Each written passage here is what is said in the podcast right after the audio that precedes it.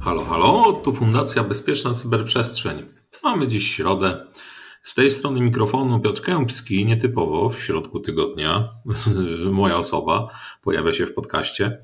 E, natomiast zerkniemy sobie, cóż takiego ciekawego wydarzyło się w obszarze cyber od wczoraj. Kalendarz wskazuje dziś 26 października, mm, a więc do końca roku pozostały już tylko 44 dni robocze, bo dzisiejszego dnia już nie liczę, i 22 dni wolne od pracy. Słońce wzeszło dziś o 7.19, a zajdzie o 17.20. Obchodzimy moim zdaniem ważne święto dziś. E, Światowy Dzień Donacji i Transplantacji. Pierwszy raz e, to święto obchodzone było w 2005 roku. Jego głównym celem jest promowanie przeszczepów organów. E, moim zdaniem to bardzo szczytny cel, bowiem darowując cząstkę siebie możecie uratować inne istnienie ludzkie bardzo często, a to najpiękniejsze, co można w życiu uczynić i generalnie nie wymaga zawsze jakichś wielkich poświęceń, bo czasem wystarczy się zarejestrować i e, podarować na przykład e, komuś e, szpik kostny. Wracając do świata cyberbezpieczeństwa, zapraszam na 274 odcinek podcastu CyberCyber Cyber w wydaniu raport. A dziś opowiem Wam o o tym, że światło dzienne ujrzała nowa wersja frameworku Mitre Attack, już mamy 12 wersję. O tym, że VMware wydał poprawki bezpieczeństwa adresujące dwie krytyczne podatności. O tym, że Cisco ostrzega swoich klientów, e, że dwie podatności w AnyConnect Secure Mobility Client for Windows są aktywnie wykorzystywane w atakach. O tym, że serwis GitHub i inne zostały wykorzystane w kampanii kryptominingowej, a także o tym, że CSIRT KNF przestrzega klientów Banku Millennium mm, przed y, potencjalnym atakiem. Oraz na koniec ponownie zaproszę Was do udziału w inicjatywie y, w y, akcji CyberScout organizowanej przez ISA Polska. Przechodząc do szczegółów, Myślę, że wczorajszy dzień był e, dość e, kluczowy dla badaczy bezpieczeństwa, dla mnie na pewno. E, na co dzień bowiem wykorzystuję w tym, co robię, framework Mitra Attack. Wczoraj światło dzienne ujrzała już kolejna wersja, jest to wersja 12. I tutaj organizacja Mitre mm, tak naprawdę powoła do życia bardzo skuteczną i myślę przydatną dla nas porcję wiedzy, dodała do, do frameworku. Generalnie e, sam framework aktualizowany jest regularnie dwa razy do roku. E, w wersji 12 główną zmianą jest pojawienie się we frameworku kampanii. I opisują one działania tak naprawdę związane z atakami prowadzonymi w jakimś określonym czasie i są powiązane ze, te działania e, ze wspólnymi celami i zadaniami, jakie chcieli osiągnąć atakujący. Tutaj kluczowym aspektem kampanii jest to, że aktywność może, ale nie musi być powiązana z, z konkretnym tretaktorem. Najbardziej skupiamy się na tym widoku e, wspólnych celi, zadań. E, twórcy frameworku poprzez kampanię chcą zapewnić badaczom bezpieczeństwa, więc nam inny, możliwość innego sposobu postrzegania ewolucji cyberataków. I tutaj we frameworku Mitre tak naprawdę już przed tą aktualizacją mogliśmy ujrzeć całościowy obraz redaktora w czasie, na przykład poprzez udokumentowane e, jego zestawy zachowań, taktyki, techniki, procedury, których używał. Natomiast e, wraz z tym, jak ewoluują ataki przeciwnicy, jak często zmieniają swoje e, techniki, procedury, no, wprowadzono tak naprawdę nową strukturę zależności w postaci kampanii, i mm, tutaj te zmiany umożliwią nam e, ujrzenie szerszego kontekstu.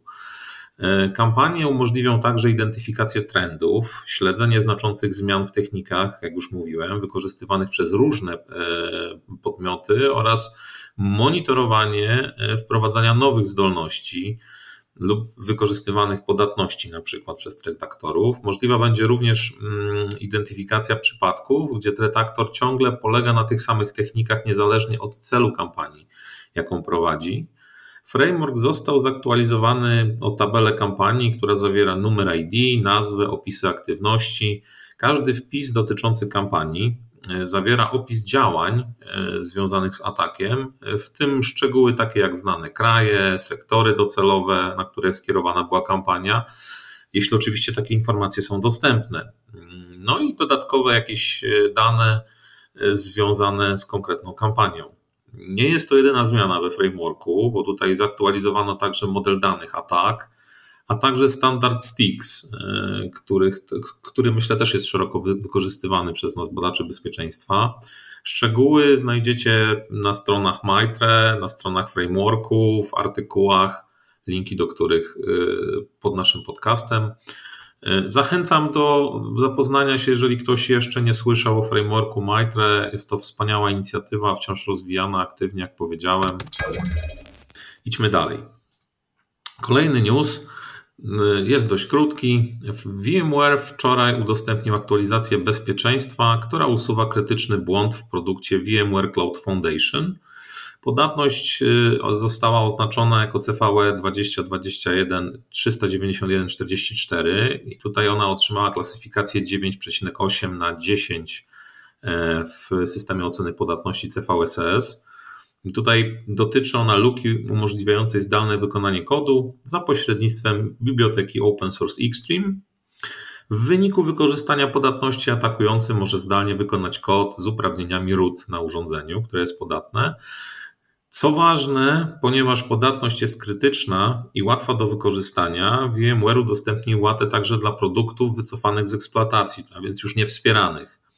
W ramach aktualizacji tej wspomnianej VMware przy okazji załatało również podatność e, z bieżącego roku CVE 2022 316 78. Tutaj ona jest mniej, że tak powiem, krytyczna, bo ten score CVSS y, został wyskalowany na poziomie 5.3.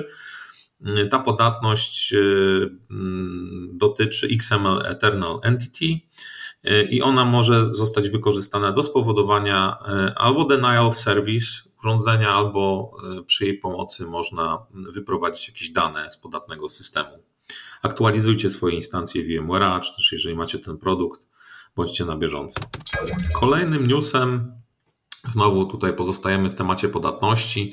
Firma Cisco ostrzegła wczoraj swoich klientów, mm, że dwie podatności e, w produkcie Cisco AnyConnect Secure Mobility Client for Windows są aktywnie wykorzystywane w cyberatakach.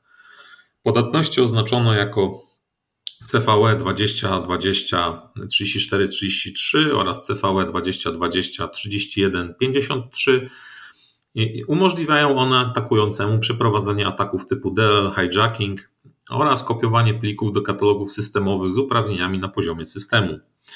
Po udanym wykorzystaniu podatności atakujący mogą wykonać dowolny kod na docelowych urządzeniach Windows z uprawnieniami system. Na całe szczęście obie podatności wymagają uwierzytelniania mm, za pomocą poświadczeń kont, które istnieją w atakowanych systemach, ale niech to nie uśpi waszej czynności, ponieważ e, no, mogą być one wykorzystane bądź po, połączone e, z innymi e, podatnościami bądź też exploitami, które atakujący wykonuje w ramach eskalacji uprawnień w systemie Windows, zwłaszcza, że dla tych przedmiotowych o których y, ostrzega Cisco, mm, są już szeroko dostępne exploity typu proof of concept. Obie wskazane podatności są dość już leciwe, jak widzicie po numerach, bo zostały odkryte w 2020 roku i w 2020 roku Cisco udostępniło łaty bezpieczeństwa na te podatności. Zresztą y, są one y, dość szeroko wykorzystywane i tutaj jakby potwierdza się fakt y, również w naszych podcastach o wykorzystaniu jednej z nich mówiłem w poniedziałek. Korzysta z niej m.in. grupa Ransomware Old Gremlin. Ostrzeżenie opublikowane przez Cisco zostało potwierdzone przed, jeszcze przed wydaniem, że tak powiem, bo w poniedziałkowym ogłoszeniu CISY została, zostały obwieszczone właśnie te dwie podatności i zostały one do, dodane do katalogu Known Exploited Vulnerabilities. co oznacza tak naprawdę, że wszystkie agencje federalne bądź też instytucje rządowe, państwowe w USA mają obowiązek priorytetowego załatania tychże podatności, jeżeli do tej pory tego nie zrobiły. Szczegóły, jak zwykle pod naszym podcastem, dwa linki do serwisu Cisco opisujących konkretne podatności. Kolejny news dotyczy y, kampanii mm, mającej na celu zysk, tak naprawdę, dla atakującego. Tutaj badacze bezpieczeństwa z, firmy Sysdig wykryli zautomatyzowaną i zakrojoną na szeroką skalę kampanię freejackingu, czyli wykorzystanie darmowych kont GitHub, Heroku, Bodyworks do wydobywania kryptowalut, oczywiście na koszt E, dostawców tychże usług. Atakujący wykorzystuje w ramach kampanii mm, ograniczone zasoby oferowane dla darmowych kont usług, e, tego typu jak wymieniłem. To jest tak zwany free tier. E, I te zasoby są wykorzystywane w celu wygenerowania niewielkiego zysku z każdego darmowego konta. Liczy się tutaj efekt oczywiście skali, bowiem tych darmowych kont jest dużo.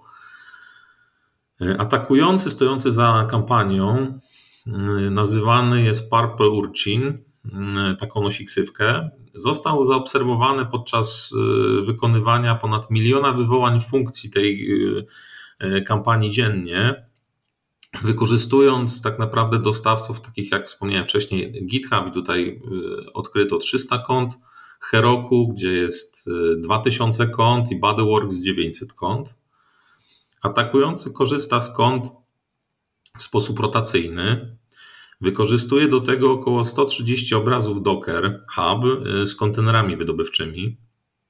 Badacze wyjaśniają, że rdzeniem operacji jest kontener Linux App i tutaj uwaga, taka długa nazwa z numerkami. Y, ten kontener nosi nazwę, nazwę Linux App 847 444 7 4444474. Dużo czwórek. I kontener ten działa jako serwer Command and Control oraz serwer Stratum. Koordynuje wszystkie aktywne agenty górnicze, kieruje ich tak naprawdę do puli górniczej atakującego. Ponadto atakujący wykorzystuje skrypt user Linux 8888 do automatyzacji całego procesu tworzenia kont na GitHubie, tworzenia repozytoriów, replikowania przepływu pracy za pomocą akcji GitHub Wszystkie akcje GitHub są zamaskowane przy użyciu losowych ciągów znaków dla nazw. Atakujący wykorzystuje OpenVPN i Namecheap VPN do rejestracji każdego konta z innego adresu IP i tym samym tak naprawdę omija detekcję botów, e, którą GitHub posiada. E, w ramach jednego cyklu w serwisie GitHub uruchamiane jest ponad 30 instancji obrazów Docker, o których wspomniałem wcześniej. E, czy dzieje się to z wykorzystaniem wstępnie zdefiniowanych argumentów wykonania dla skryptu, IP proxy i portu do połączenia, nazwy stratum ID oraz maksymalnej ilości pamięci CPU, jakie może dany kontener wykorzystać. Atakujący korzysta z jeszcze jednego skryptu, Linux Web App 8.8 i ten skrypt służy mu do zatwierdzania konfiguracji na serwerze Stratum, odbioru poleceń Docker i uruchamiania kontenerów koparek. E, kontener taki typowy koparki wykorzystuje niewielką część mocy procesora e, w ramach danego konta, tak by uniknąć wykrycia.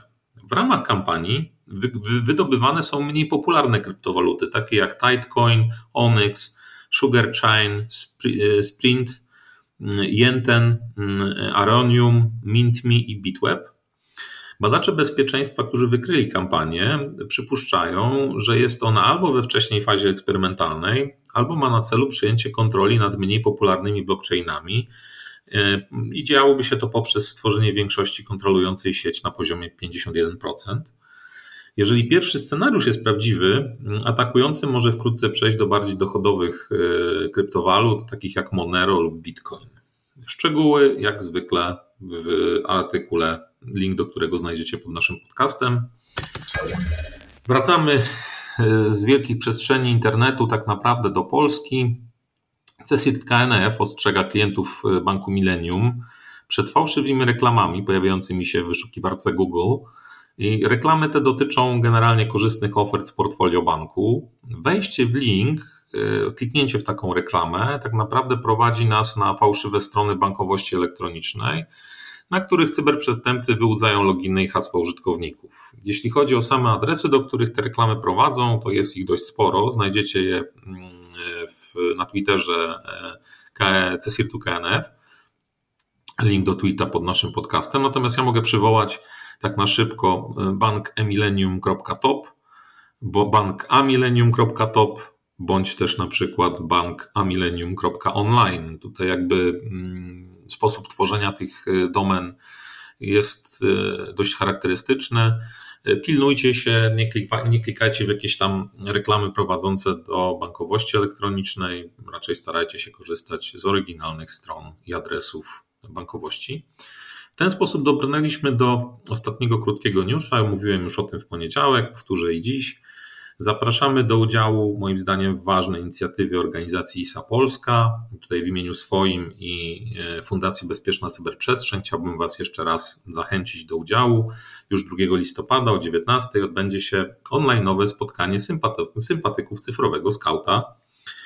E, jeżeli ktoś chciałby zostać cyfrowym skautem i wspomóc e, organizację ISA w edukowaniu najmłodszych w sposób ciekawy na pewno, e, innowatorski, to zachęcam. Również e, zapraszamy wszystkich zainteresowanych jakby tą edukacją, tak? Jeżeli chcecie się dowiedzieć więcej, bądź też znacie kogoś, kto mógłby się dowiedzieć więcej, bądź chciałby się dowiedzieć więcej, przekażcie mu proszę informacje o tym spotkaniu. E, myślę, że jest to bardzo ciekawa inicjatywa i godna mm, uwagi. Zapraszam wszystkich. Link do eventu e, na, w serwisie LinkedIn pod naszym podcastem. To już wszystko na dziś. Dziękuję za uwagę. E, mam nadzieję, że środa będzie dla Was e, dobrym dniem. Pozdrawiam Was wszędzie. Trzymajcie się ciepło. Mówił do Was Piotr Kępski. Cześć.